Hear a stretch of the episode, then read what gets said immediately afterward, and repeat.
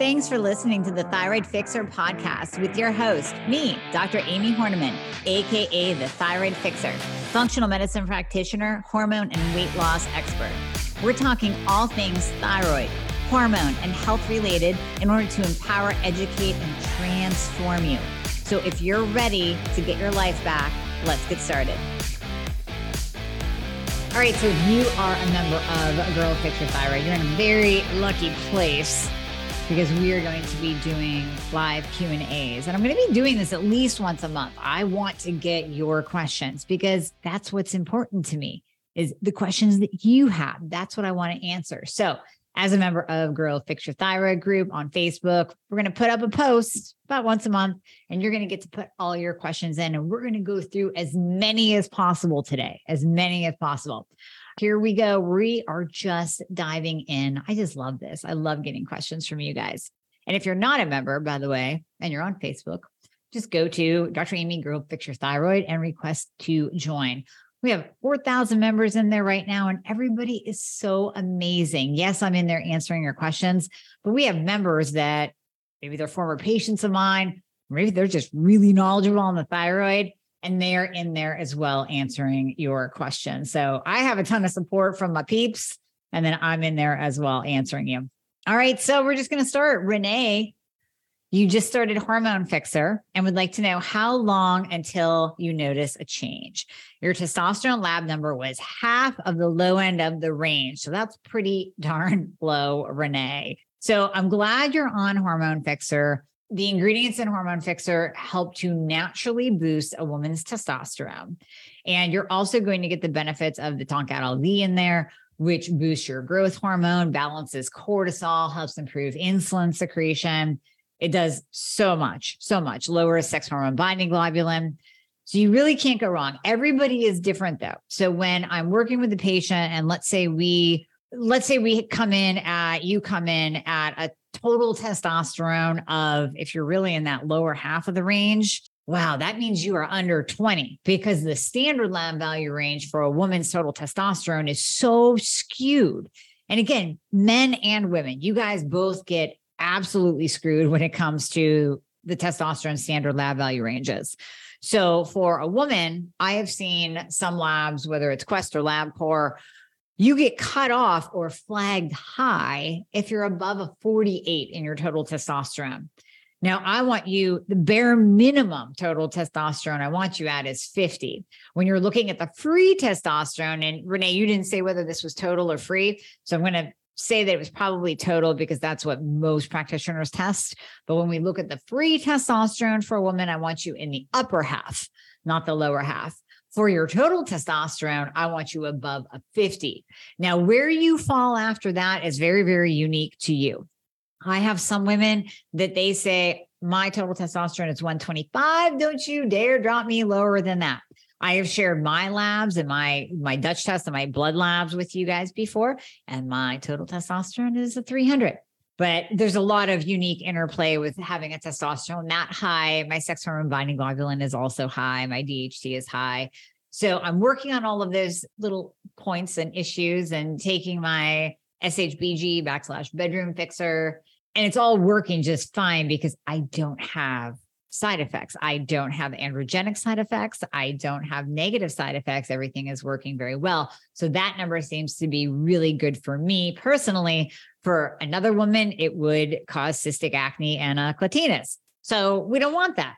We want you at least above a fifty. And then after you crest that total testosterone optimal number, then we can kind of find what number is best for you. But it doesn't matter how your doctor is going to address this. Hopefully they are if you're that low. But I like pairing Hormone Fixer up with other testosterone replacement therapies, such as cream or injectable or trochees. The only thing I try to stay away from is pellets. And that is going to lead us into the next question of from Lisa. My testosterone is a twelve. Her S H B G, sex hormone binding globulin, is two hundred ten. That's very, very high. And for those of you listening, optimal S H B G is between sixty and eighty. Sex hormone binding globulin, let me give you a little bit of a, a little side note. sex hormone binding globulin is like a little train that testosterone, estradiol, and T three jump on. And they do that to be delivered to the, the sites that they need to go to, to be delivered to the cells that, that need that particular hormone and that have a receptor site on it for that hormone.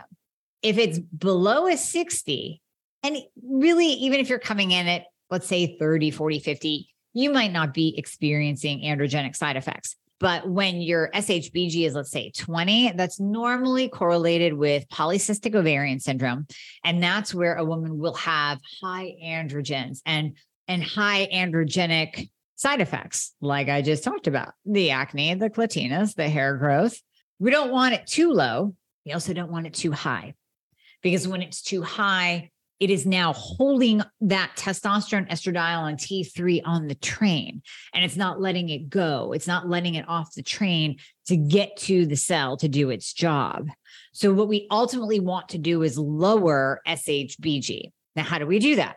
Well, again, Tongkat Ali is amazing. I have Tongkat Ali and boron, two ingredients, two, two supplements, two individual ingredients, however you want to say it, that have been proven to lower S H B G. And I have that in my Bedroom Fixer, formerly known as S H B G Fixer, because many of you were like, what the hell is S H B G? So I'm explaining it to you right now, and we changed the name. So when you take Bedroom Fixer, formerly known as S H B G Fixer, it is going to lower your S H B G, and you're also going to get the benefits of the Tongkat Ali and the boron. So boron strengthens bones. It has a whole host of different benefits that I went over in another podcast. And Tongkat Ali, again, went over this in another podcast. We can link to both of them below. We'll link to the S H B G podcast, and we will link to the Tongkat Ali podcast, so you can go back and listen to those. But in a nutshell, tons and tons of benefits, but it will also help to lower that S H B G so your testosterone can go do its job. So your T three doesn't get bound onto a train. So if you're menopausal, your estradiol isn't riding around on the train, and your low estrogen having all those menopausal side effects. We want to lower the S H B G. And also for Lisa, being your testosterone is a twelve, we got to get that up too. You're forty-six years old that you shared here. And we know that as we start moving into, well, I see low testosterone even in patients in their thirties, but definitely as you move into your forties, your hormone levels are going to start declining. Now, it is important when we're looking at testosterone, it is important to optimize your thyroid, because the thyroid, the master gland, has a direct effect down onto the sex hormones. So we will see lower sex hormones when the thyroid gland is off or not working properly or not optimized. But with a testosterone of a twelve, yes, you absolutely need testosterone replacement therapy. Now, I'm going to keep reading her question. I've been using compounded cream daily for one year now. So this just shows, and I'm kind of breaking this down here, Lisa, this just shows that cream, it's just such a crapshoot as to whether or not it's going to raise a woman's testosterone level. There are so many different factors that come into using cream as a T R T, as a testosterone replacement therapy. Number one, how the compounding pharmacy is actually compounding the cream. What base are they using to, I guess, deliver the testosterone? So maybe that particular base is too thick. Maybe it doesn't penetrate the skin very easily. Maybe you have thick skin that is having difficulty penetrating. Maybe oily skin can actually keep it from penetrating into, into your body transdermally. And then we have the factor of how many milligrams were you even on? Maybe it was too low. Were you actually rubbing that cream in for two minutes? And I mean two minutes. I mean, set a timer. It's going to seem like forever, but you have to rub in hormone creams two minutes. Make a note of that. Ladies, any cream that goes for progesterone, that goes for estradiol, I don't care what cream it is, two minutes. So that could be why your compounded cream did not work, multiple reasons. But you started with a testosterone of twenty-three and it actually went down. So that tells me, just like you said, it's obviously not working, right? It's not working. So now you're, that tells me that we have to go a different route. We have to use a different delivery method. So then from cream, we go into injectable or troches. But unfortunately, your doctor wants to do pellets. And that is the only delivery method that I just don't love at all. In all my years of doing this, and in the thousands of patients I've worked with, I can literally think of maybe two that have said to me, you know, I get the pellets and they work well, and I don't spike super high. I don't feel that drop down low when it's time to change the pellet. I'm good. And I mean, like two out of thousands. The majority of the time, women who have experienced pellet therapy, and I have gone back and looked at their labs as well, we see a super high testosterone level post-insertion. So post-pellet insertion, I've seen women come up with testosterone levels of eight hundred, nine hundred. I mean, just astronomically high, basically that of a dude. And then as you move along in the months, oh, wait, with that high level of testosterone usually comes conversion to D H T, dihydrotestosterone. D H T is what causes the male pattern baldness, hair loss, the androgenic side effects. So as testosterone gets that high, what we normally hear from women that get pellets, my hair fell out. So ladies, Lisa, if you are dealing with hair loss already, I do not recommend going the pellet way because of that super physiological spike in testosterone levels. And then the side effects that come with that, mm, not good. The other issue with pellets is as you get closer then to the time to replace the pellet, you tend to drop. So you'll probably be going down the other side, maybe not dropping as low as a twelve like you are right now, but you are going to drop down low. I would weigh your options. I would have a very, very thorough discussion with your practitioner. And remember that pellet therapy is money-making. Listen, I have colleagues out there that do it. I have interviewed people on here that do it. I am not poo-pooing. Well, I am poo-pooing it. I'm not poo-pooing them. I get it that as a practitioner, you're spending time with that person. You are doing a procedure. You know, the same as getting Botox or fillers injected. You ain't getting that for free, right? You're going to be paying for the Botox and you're going to be paying the doctor for their time for putting it in your face. Same thing with a pellet. They're just putting it in your butt. But it is a money-making opportunity for practitioners that use pellets. Whereas, listen, when we prescribe cream, injectables, like, here you go. I mean, if it's from a compounding pharmacy, you'll have a copay of what? Pay the compounding pharmacy. You're not paying me. You're not paying the prescriber. You're paying the compounding pharmacy. So that is my five cents on testosterone and different delivery methods. So I hope that helps you, Lisa. All right, let's keep going. Miss Molly asks, can you speak to how to improve T four to T three conversion? My reverse T three is functionally normal. Molly, I'm not sure what that means, but I'm going to assume that you mean, since you use the term functional, it's below a twelve. But total T three and free T three are both below the lab range. Okay. So first of all, Molly, when your reverse T three is, is below a twelve and your total and free are below the lab range, which is, geez, really low because you're actually getting flagged low. The questions I would ask you would be, number one, how long did you go between, well, first of all, what medication and dose are you on? Are you on any kind of T three? Because when reverse, let's say your reverse was high, let's say it was above a twelve and you're on T four only, then we have to lower the T four and add in T three, Cytomel, Liothyronine, because that will not only help that really low total and free T three, it's also going to help lower the reverse T three. So side note, learning side note, the only thing that converts to reverse T three, reverse T three is our anti-thyroid hormone. We don't want it high. The optimal value is below a twelve. I don't care what's on your standard lab value range. You want your reverse T three below a twelve. When reverse T three is high, and the only thing that converts to it is T four, we have to lower it because that will put your body into survival mode. Nothing will happen if your reverse T three is high. Your metabolism shuts down, hair growth stops, constipation happens, energy goes in the tank.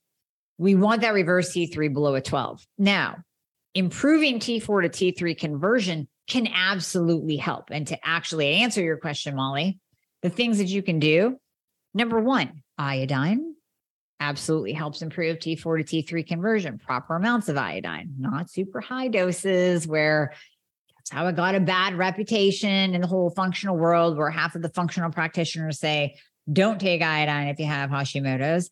I say take it, but take it in like a twelve point five milligram to twenty-five milligram dose daily, and your thyroid will thank you for it, and your reverse T three will go down. And every cell in your body needs iodine. So iodine, magnesium, a little bit of selenium. Please don't go overboard on the selenium, because that will push up reverse T three as well. Making sure that you're not estrogen dominant, making sure that your insulin levels are low, using something like Blood Sugar Fixer if you do have high insulin. All of that can help improve T four to T three conversion.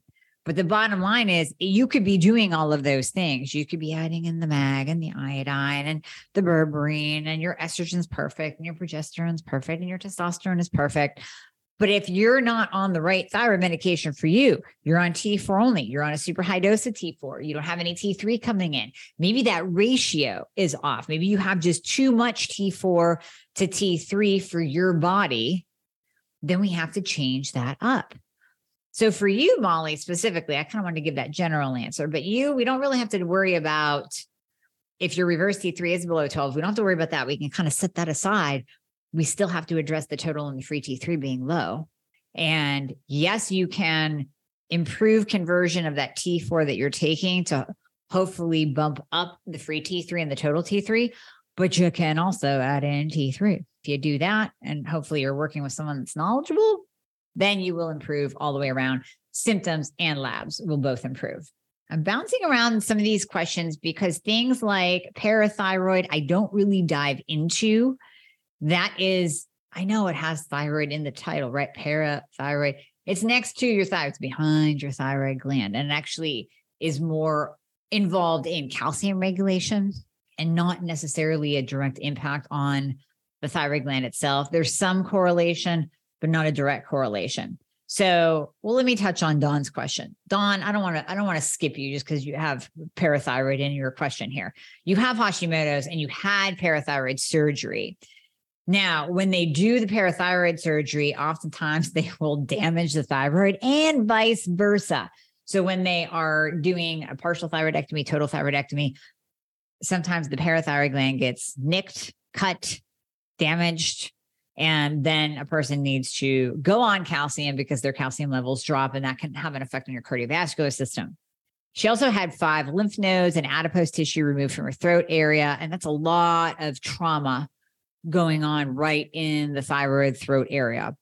So Dawn says she has gained thirty pounds since the parathyroid surgery, and she has high evening and night cortisol insomnia, which makes sense. You're going to have insomnia if you have that high. If your cortisol is spiking in the evening, it's basically going to wake you up, because cortisol is supposed to be high in the morning to wake us up. It's waking you up at night right before bed, and your blood sugars have been rising, which is in direct correlation to the high cortisol too, because high cortisol will push up blood glucose. So how do you get rid of the weight and the insulin resistance? Well, number one, Dawn, and I'm glad we went over this because there's a lot of answers in here. Number one, because of the parathyroid surgery, I'm wondering what medication and dose you're on for your Hashimoto's, because that right after that surgery, you gained the thirty pounds. I'm wondering if they didn't damage your thyroid a little bit more than it already is with your Hashimoto's. I'm also wondering if you're even on any kind of T three whatsoever. I'm wondering what your numbers are. And to directly address, because you know that your blood sugar is high, so thus you know, as you stated in your question, you're gaining weight and you're probably insulin resistant, or you are insulin resistant, I would absolutely one hundred percent start on berberine, because that's at least going to balance out your blood sugar and bring down your insulin levels.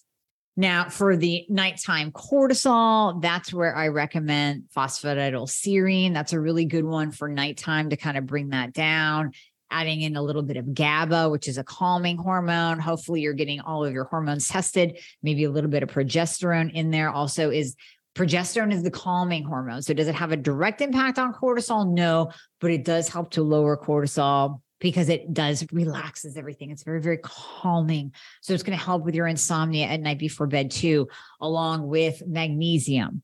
So I would stack, I would do a big stack right before bed And then I would absolutely add in berberine. I would add in Thyroid Fixer, and I would know your thyroid labs, your free T three, your total T three, your reverse T three, and then come back into the group and post those labs and tell us what med and dose you're on too, because that can play a role in terms of this weight that you're having. And remember that the thyroid gland is the master gland, and it's controlling your insulin and your cortisol. So if that is off, which it sounds like it is, we need a little bit more information. And then when we optimize your thyroid, it has that downstream effect on your insulin and your cortisol. Okay. Best plan to quickly get back on track after the holidays. This is from Lori. My mother-in-law is visiting from Israel. She lives to cook and only wants to feed her family. It's been four years since we last saw her, so I've completely come off the rails eating gluten, homemade bread, special treats from Israel, tons of rice and meat. Ah, yeah, girl, I hear ya. Well, I just did a podcast on that, so you can go back and listen to it. But in a nutshell, what I like to do, because I'm in the same boat as you, no mother-in-law from Israel, I just ate, ate a ton of gluten and the bread and the sugar and the alcohol, and my circadian rhythm is all off because of New Year's and uh, all of that. So get good sleep. So get your ass to bed by ten p.m. every single night this week, and make sure that you're getting seven to eight hours of sleep. And you can go back to the last question, Dawn's question, where we went over her high cortisol at night, stacking things like magnesium and maybe a little bit of melatonin and maybe a little bit of GABA and progesterone, and making sure your cortisol isn't high. And I get good sleep, because then that will reset not only your circadian rhythm, but it's also going to help with your glucose levels. Whenever we consume a lot of sugars and processed foods, our blood sugar and our insulin are going to go high. And where there's a high, there's an equal and opposite low. So what we're essentially doing through the holidays is sending our bodies on a roller coaster. We're going super high, and then we're dropping low, and then we're going high, and then we're dropping low. In those highs, when we spike high, that's where we gain the weight. And in the lows, that's where you're hangry, and that's where you're craving. So it's it's difficult post-holiday to get a hold of those cravings, because we've been doing this up and down roller coaster for so long. So we enter into this post-holiday season, still craving all the crap. There's a level of cold turkey that we have to go. Get everything out of your house, get it out. If it's there, you're going to eat it. If it's there, you're going to pick at it. I don't care if your grandma brought five of her best Christmas cookies over, or in your case, your mother-in-law cooked all kinds of shit from Israel. Get it out of the house, because if it's there, you're going to eat it. Then we want to get good sleep.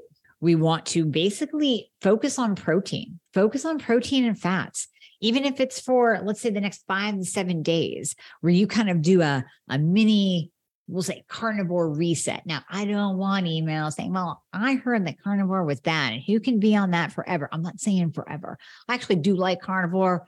I haven't gone down that rabbit hole myself. I haven't had to. But for those wanting kind of some, not fast weight loss, but more intense de-inflammation of your body, is that a word, de-inflammation? Can we reduce the inflammation in our bodies, thus letting our bodies tap into its own fat stores for fuel, balancing out that blood sugar and insulin? Yes. So maybe do a five to seven day carnivore reset, where you are literally focusing on eating protein and fat, and maybe a little bit of dark chocolate to just satisfy that, that sweet tooth that's going to still be lingering. You want to use berberine to balance out your, your blood sugar and your insulin. So add in some blood sugar fixer. Drink a crap ton of water. That's going to help as well. I know it's very, very difficult to get back on track after the holidays, but just diving in and really cleaning house, spring cleaning, get everything out, get the protein and the fats in, snack on that all day long. Don't worry about your calories. Just dive into proteins and fats, because that's going to satiate you, and it's going to balance out your blood sugar and your insulin. But I feel for you, girl. And again, we have a podcast that I just did last week, because I knew this would be a question and I was experiencing it myself. So you can go back and listen to that. Okay. Keep going. Keep going. Sarah, what are your best fixer supplements to start with? Can we take more than one at a time? Should we spread them out through the day? Of course you can take more than one at a time. They're made just like any supplement line. It's made to be paired up. So it can be paired up with other supplements that you're taking, like vitamin D, all of that. It can be paired up with the Fixer supplements, can be paired up with each other. So a really nice, a really nice weight loss stack is going to be Thyroid Fixer, Blood Sugar Fixer, Liver Fixer, and the Sleep and Burn. So when we support our liver, oh, that would be another really good answer for Lori's question of post-holiday reset. We've just pounded our liver with alcohol and sugar and processed foods and all kinds of crap. Clean out the liver, support the liver. That will help your metabolism. The Sleep and Burn absolutely helps with deeper sleep. It helps to burn fat while you sleep, and it decreases inflammation. So that's going to be a really good one for you too, Lori, kind of coming back to your mother-in-law from Israel. Add in that Sleep and Burn to get nice deep sleep and to be decreasing that inflammation that occurred because of choices of what we put into our mouths. Again, not judging, right there with you. Thyroid Fixer obviously increases your basal metabolic rate. And then Blood Sugar Fixer, like we talked about, balancing out that blood sugar and your insulin. So those are ones just kind of as a, as a side note there, Sarah, that you can absolutely start with. It just kind of all depends on what your, your target is, your goal is. Hashimoto's stack would be Thyroid Fixer, the Thyroid Multi, Blood Sugar Fixer, and Hormone Fixer. So it all kind of depends on, yes, they do go together. What are your goals? So you want to kind of really narrow down what your goals are and use targeted supplementation for that. I am actually very frugal when it comes to supplements. So even when I'm working one-on-one with patients, I tell them I am not going to load you down. And so many of them come in with bags of supplements, and half of them, they don't even know why they're taking it. I will ask them, why are you on this and why are you on that? They go, I don't know. I read it on a forum, or my doctor told me to start it, or I thought it was good. You want to know why you're taking a supplement. You want to look at what it is doing to your body. Like, what markers can you look for? Now, there's no supplement in the world that you're going to get an immediate return. I mean, you're not going to get, you're not going to be taking Thyroid Fixer for two weeks and lose a crap ton of weight. It's not going to happen. People will notice an increase in energy. People will notice an, just an improvement in how their clothes fit a little bit, but it's not like the scale is going to drop ten pounds in a couple of weeks. But what you will see over time, like we had somebody write in and say, I've been taking Thyroid Fixer for six months and now I am down a full pant size. I'm in the old pants that I used to wear, down a full size. My other clothes are loose on me. So she was very, very consistent and saw results. We will hear sometimes within two months, people are like, yeah, I lost eight pounds in two months. Absolutely, from Thyroid Fixer. But you want to give all the supplements time, and you want to make sure that you're addressing all the other factors too that you need to address for your health. All right. This one's a good one. Heather, how can one begin to take results and piece them into a bigger picture? I've had loads of tests, researched nonstop since two thousand eleven. I know what things mean, but piecing things together in a bigger picture, bigger root cause, what to address first, I'm lost. Absolutely nothing has worked. Seen so many providers. I know, I know. So Heather, a lot of providers out there, and you know that I have podcasts on this too. A lot of functional providers out there will claim to know how to treat thyroid and hormones, or will claim that they can heal your Hashimoto's and put it into remission and do it all naturally and blah, blah, blah. But the bottom line is, we want to get you optimized and eliminate your symptoms. Now, you did not provide your results, but I have a feeling if you have loads of tests since two thousand eleven and you're looking for that bigger picture root cause, there would be too much to go through here. What I would tell you is to do a spreadsheet. And then that way you can see a trend of, I hate spreadsheets, by the way. So if you hate them, have somebody do it for you. You can see the trend through the years. Now, if you go back to two thousand eleven, you're not the same person as you were back then. So looking at your labs from, let's say, the last six months is a bit more accurate. It's going to give you a lot more targeted direction for what to do with you, right? If it's adding in hormone replacement therapy, because again, I mean, two thousand eleven till now, a lot of hormones have shifted. You've gotten older. Maybe you're in menopause. Maybe you're in perimenopause, right? So maybe right now, as compared to two thousand eleven, you need hormone replacement therapy. Maybe your thyroid has gone downhill. Maybe you look back to two thousand eleven and you see that you had Epstein-Barr virus, but as you're looking through the years, provided a practitioner has tested you, you'll see that there are points of time where it became active instead of being dormant in its dormant state. And by the way, most of us have E B V. I saw another question in the group. It's not in, in this particular thread, but there's another question in the group by somebody asking about Epstein-Barr virus and how to treat it. And actually, antivirals are not that effective. They can help when someone is in an active E B V state. But if you're in a dormant E B V state, I recommend Monolaurin. I carry that on my store, and it is fantastic at lowering that viral load. It acts like an antibiotic antiviral without the negative consequences to your gut flora. So I would add something like that in if, if there was Epstein-Barr virus present. But Heather, it's it's hard to say what to do with you except for put it into a, a spreadsheet and then take a look at your overall trends through the years, but really look at the last six months to a year, because that's what's going to tell you what you need to do right now. I've talked about this in the past, and it's worth saying again. Yeah, root cause is great and all, but unless you treat the person and who they are, you can be treating the root cause all day long. So let's say the root cause is E B V. It's a huge root cause to Hashimoto's. Or let's say your root cause is your gut. Your gut is just so far off. You got H. pylori, dysbiosis, and some candida thrown in. Good mix, right? So yes, we want to work on your gut because that candida can produce all kinds of symptoms, a ton of inflammation, and totally mask. You might be sitting here thinking, my thyroid's off. I got a weight gain and carb sugar cravings, and I'm insulin resistant. Might be the candida. But are we going to just treat the candida and we're not going to pay any attention to your thyroid hormones? No, we're going to do both at the same time. So Heather, it's hard for me to say what your next steps are in terms of finding the root cause that you want to find. But my goal for you would be to get you out of misery, reduce your symptoms, and optimize your labs. And then we can kind of dig through and look for that root cause and address it, while at the same time addressing what we see here and now, your labs right now, and what's been going on in your body for the last six months. Miss Laura asks, how can timing of thyroid meds and Thyroid Fixer supplement affect the efficacy of these meds? What happens physiologically when they are taken at the right time during the day or the wrong time? Ooh, interesting way of putting this. So we've talked about this before, but let's talk about it again. You want to take Thyroid Fixer, even though it is T two, it is a thyroid hormone. You want to take it apart from your thyroid medication because I want you ultimately to have the best effect. And I want your thyroid medication to be absorbed. And then you get the benefit of Thyroid Fixer as well.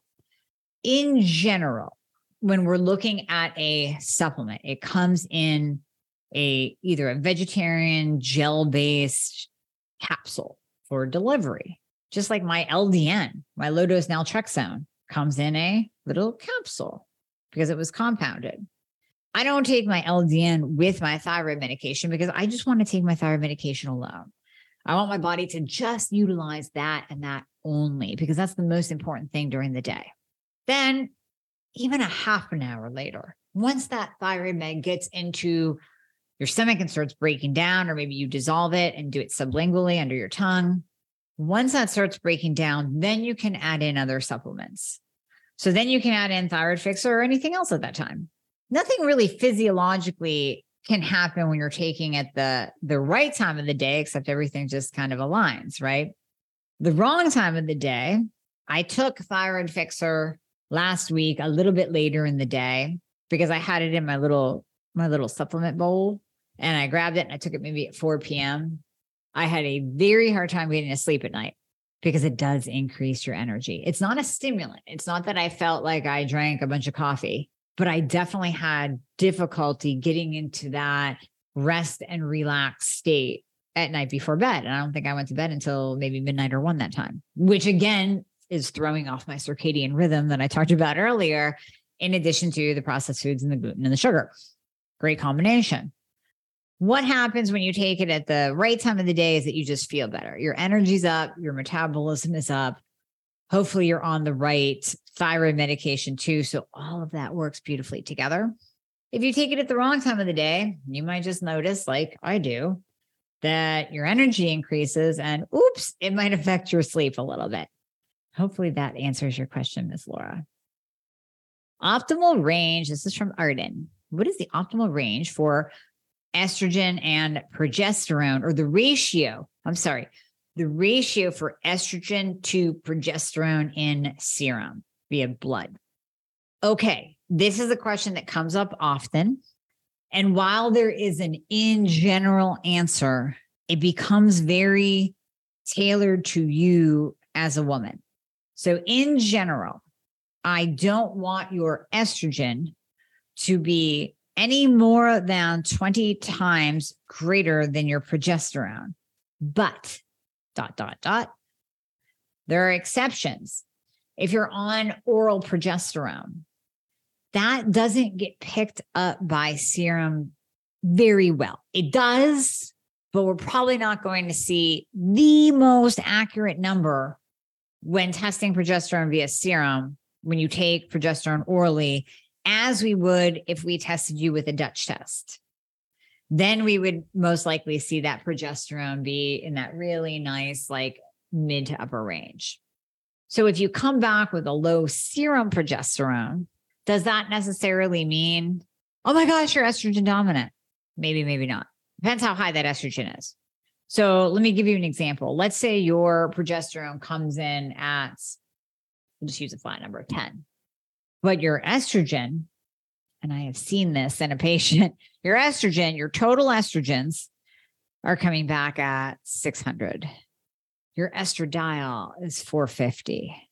Yeah, that's estrogen dominance right there. Not only is it way outside of that one to twenty ratio, but the estrogen themselves, the total estrogen, the estradiol, and I even saw this person's estrone flagged high. I mean, red, flagged high. At no point of time should your estrogens be, your total estrogen or your estradiol be that high, much less your estrone be that high. So that is a perfect example of estrogen dominance. That's where we use Estrogen Fixer. We use calcium deglucarate. We get all estrogenic things out of a person's life. So the plastic water bottles, the Bath and Body Works lotion that you're using, all of those xeno fake estrogens, gone. And then we use progesterone and we use the Estrogen Fixer and we use calcium deglucarate to lower the estrogen. If someone's coming in with an estrogen of ten and you're a cycling woman, say you're thirty-five, regular cycles, and in your, if you test properly and you're doing days nineteen to twenty-two, and we see your progesterone again coming in at a ten and your total estrogens are coming in at two fifty. Am I going to freak out and call you estrogen dominant? No, no, everything is aligned. Everything is good. If you come in with a progesterone of less than zero point five and your estradiol, your total estrogens are two fifty, three hundred, that's estrogen dominance. So you can see where you have to look at each situation, each person. Are they cycling? What's their age? Are they taking bioidentical hormone replacement therapy? What are they taking? Ooh, what if you're on synthetic? What if you're on birth control? That's going to screw up your numbers completely. And you most likely will be estrogen dominant. What if you have an I U D in? That's going to push you into most likely estrogen dominance, progesterone deficiency. So it's very, very unique to each individual. Hopefully that answers your question, Miz Arden. Okay. Tanya says, I'm on Armour Thyroid the, through my hormonal doctor. I also received testosterone and estrogen pellets. My recent labs, T S H is zero point two two. Free T three is four point oh. Free T four is one point two. My hormone doctor said these numbers are perfect. So here's the thing, Tanya, you don't have, well, we don't have the ranges, number one. So we need the ranges, and you don't have reverse T three. So right now you are on thirty milligrams of Armour in the morning, fifteen milligrams in the afternoon, and you're very conflicted, right? So you are still experiencing a little bit of anxiety. Yes, that can be from the pellets because you're jacking up your testosterone and your estrogen. You're on an estrogen pellet too, which can put you into that state of estrogen dominance. But you really need that reverse T three, because without the reverse T three, we don't know whether you are properly converting the T four in the armor over into free T three. Now, it seems like your free T three is good, but the reason why I ask for the range, and this is this is vital no matter who you are, where you're listening, if you are posting a question in any group and expecting an answer for your thyroid labs, post the ranges, because I have seen free T three ranges change from lab to lab, even within the United States. So you might think, oh, wait a minute, aren't you talking about the labs from Australia versus U S? No. In the United States, most free T three labs will go to a four, four point two, maybe four point five, something like that. But I have seen some where someone comes back with a free T four before and we go, oh yeah, that's awesome. And then when you look at the lab and the free T three lab range goes all the way up to a six. Now that's not so awesome. Now that, that four point oh is not that great because it's in the lower quadrant of the range or the lower half of the range. So you absolutely need the ranges and you need to know your reverse T three. Whenever you are on T four of any kind, I don't care if you're on twenty-five micrograms of Levo. I don't care if you're on a tiny, tiny dose of Armour. thirty and fifteen of Armour will rarely cause anyone to go hyper. So yeah, I know your endocrinologist is freaking out over the T S H being zero point two two. I have totally separate full podcasts on doctors freaking out over a low T S H and why you don't need to worry about that. But for this purpose, I'm going to say it's very, very, very, very rare that I will see someone optimize on thirty and fifteen of Armour, nor will I see someone go into hyper on thirty and fifteen of Armour. It's a lot of T four. It's just the itty bitty bitty bit of T three. So chances are you're not going hyper, but we need to know your reverse T three, because going back to what we said in the beginning, the only thing that converts to reverse T three is T four. And in any kind of natural desiccated thyroid medication, Armour, N P, you are getting eighty percent of that is T four. eighty percent is T four. Only twenty percent is T three. Roughly. Amy says, how do thyroid meds affect blood pressure?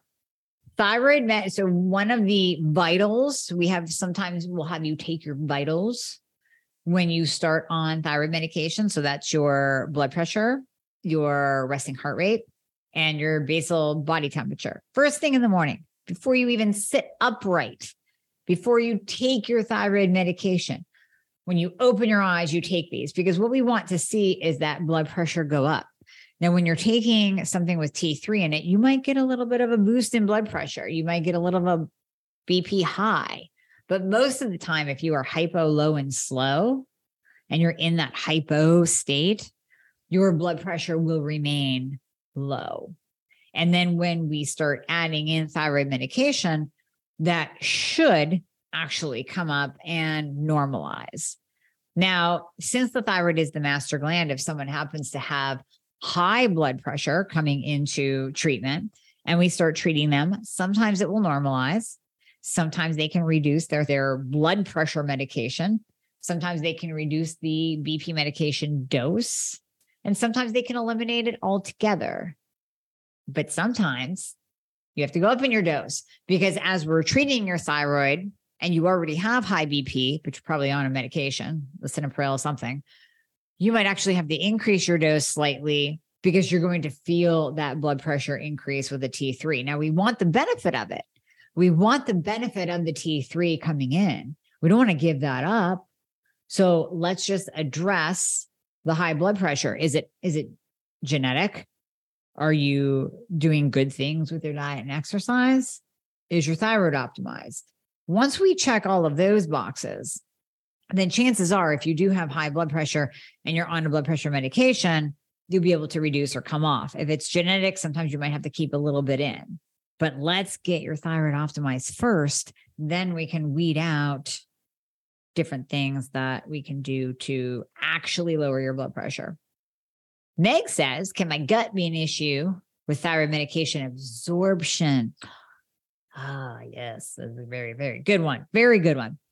Yes. I usually see this with the gut being an issue with thyroid labs or medication absorption when it comes to people that are very, very sensitive to T three. Now, sometimes we will see it as well in people that we keep loading on the thyroid. We keep increasing their thyroid med, increasing the T three, increase, increase, and their numbers stay really low. And it's weird. It's like, huh, how are these numbers so low?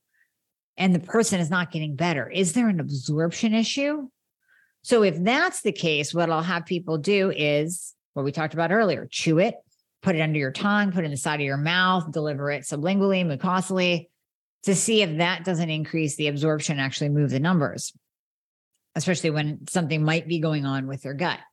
And then at the same time, we focus on the gut and make sure that a person, especially if they're Hashimoto's, is taking betaine hydrochloric acid for digestion, maybe taking some digestive enzymes to help break down their food, doing things like healing their gut with bone broth and collagen and berberine and L-glutamine. Maybe you go so far as to get a G I map test to really see the breakdown of what's going on in your gut. Do you have H. pylori? Do you have candida? Do you have candida? Do you have an imbalance of good and bad bacteria? When you get that picture of your gut and you start chipping away at it, normally the absorption issues kind of clear out. But if there are major, major absorption issues, and it might take three to six months to heal, if you're killing H. pylori, if you're healing candida, if you're balancing the gut flora, then at that same time, I might have someone, a patient, take their thyroid medication orally, sublingually, chew it so that it doesn't necessarily have to pass through the G I tract, get broken down and absorbed in an already dysbiotic, messed up gut.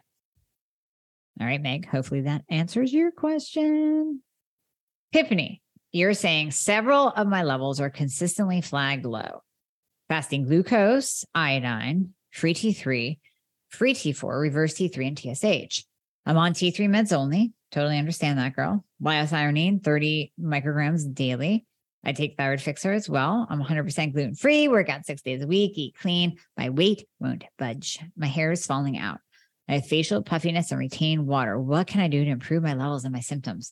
So tip. Okay. First of all, you got low fasting glucose, but we really want to know your insulin and your A one C because that's going to be a better marker of insulin resistance. Glucose can lie. Glucose might be down. Maybe you're reactive hypoglycemic. So you might have a glucose of seventy, but then we test your A one C and it's like, holy cow, it's a five point eight, right? So you do have that insulin resistant component where you're going high and then dropping low. If your free T three is low, my question would be, how long are you going between your last dose of thyroid medication and your labs? thirty micrograms of liothyronine is okay, but I would split it up. I would split dose that fifteen and fifteen and recognize that you might need an increase in that, especially if your free T three is low. So if you're testing eighteen hours from taking your last dose of T three and your free T three is still low, you're going to need an increase. Your free T four and reverse T three and T S H will all be low. That's totally normal. Set that aside. You're on T three only, girl. You're not going to have a high reverse T three. You're not going to have T four. And naturally, your T S H is going to drop. Any amount of T three is going to plummet that T S H. Don't worry about that. If your iodine is low, start taking iodine. I recommend the Acelodyne that's on my store. It's Sarah Banta's. Love her to death. Love that iodine. Just start taking iodine. After you start taking it, if you retest it, it's going to be high. So don't even bother retesting it. Liothyronine, I take Thyroid Fixer daily. Okay, so you're doing all the things. I think for you, it's going to be check your insulin, possibly increase the T three, and then insulin, T three, and check your hormones too. Check your hormones. We definitely need to do that. How long to take Blood Sugar Fixer? Do we need to take a break from it? Carol, I saw this question. I think you or somebody else asked it earlier in the Girl Fix Your Thyroid group. Basically, I keep taking it. I have been taking berberine for a long time, a long time, because decades ago, I had P C O S, had P C O S. I don't know. Can you still have it if you're forty-eight? Had, have P C O S. So I am always going to lean to the side of insulin resistance, even though my thyroid's optimized. I'm going to take it forever. I'm going to take it as long as I need to take it. I'm going to take it maybe instead of taking it twice a day, because with blood sugar fixer, you only need to take it twice a day because it's six hundred milligrams per capsule, as opposed to other brands that are four hundred. I never remember to take it three times a day. So I take it twice a day. And then as I'm getting, let's say, more optimized, maybe I'll bump it down to once a day. And then let's say through the holidays, I bumped it up to twice a day. So I always keep it in for maintenance. All right, guys, that is it. Thank you so much for your questions. I appreciate them tremendously. And please join the Girl Fix Your Thyroid Facebook group, because that's where you're going to get all of your questions answered. And it's a fantastic group. So this has been a lot of fun, and I will see you guys in the group. Hey guys, thank you so much for listening to the podcast. I hope you loved it. And as always, if you would be so kind to leave a review, if you are listening on Apple Podcasts, that would be absolutely amazing. I read all of them.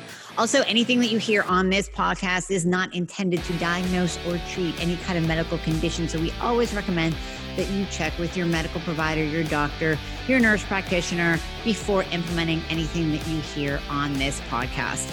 And if you want to find out more about working together, you can click the link below in the show notes to book a discovery call. And there you'll be talking to a member of my team.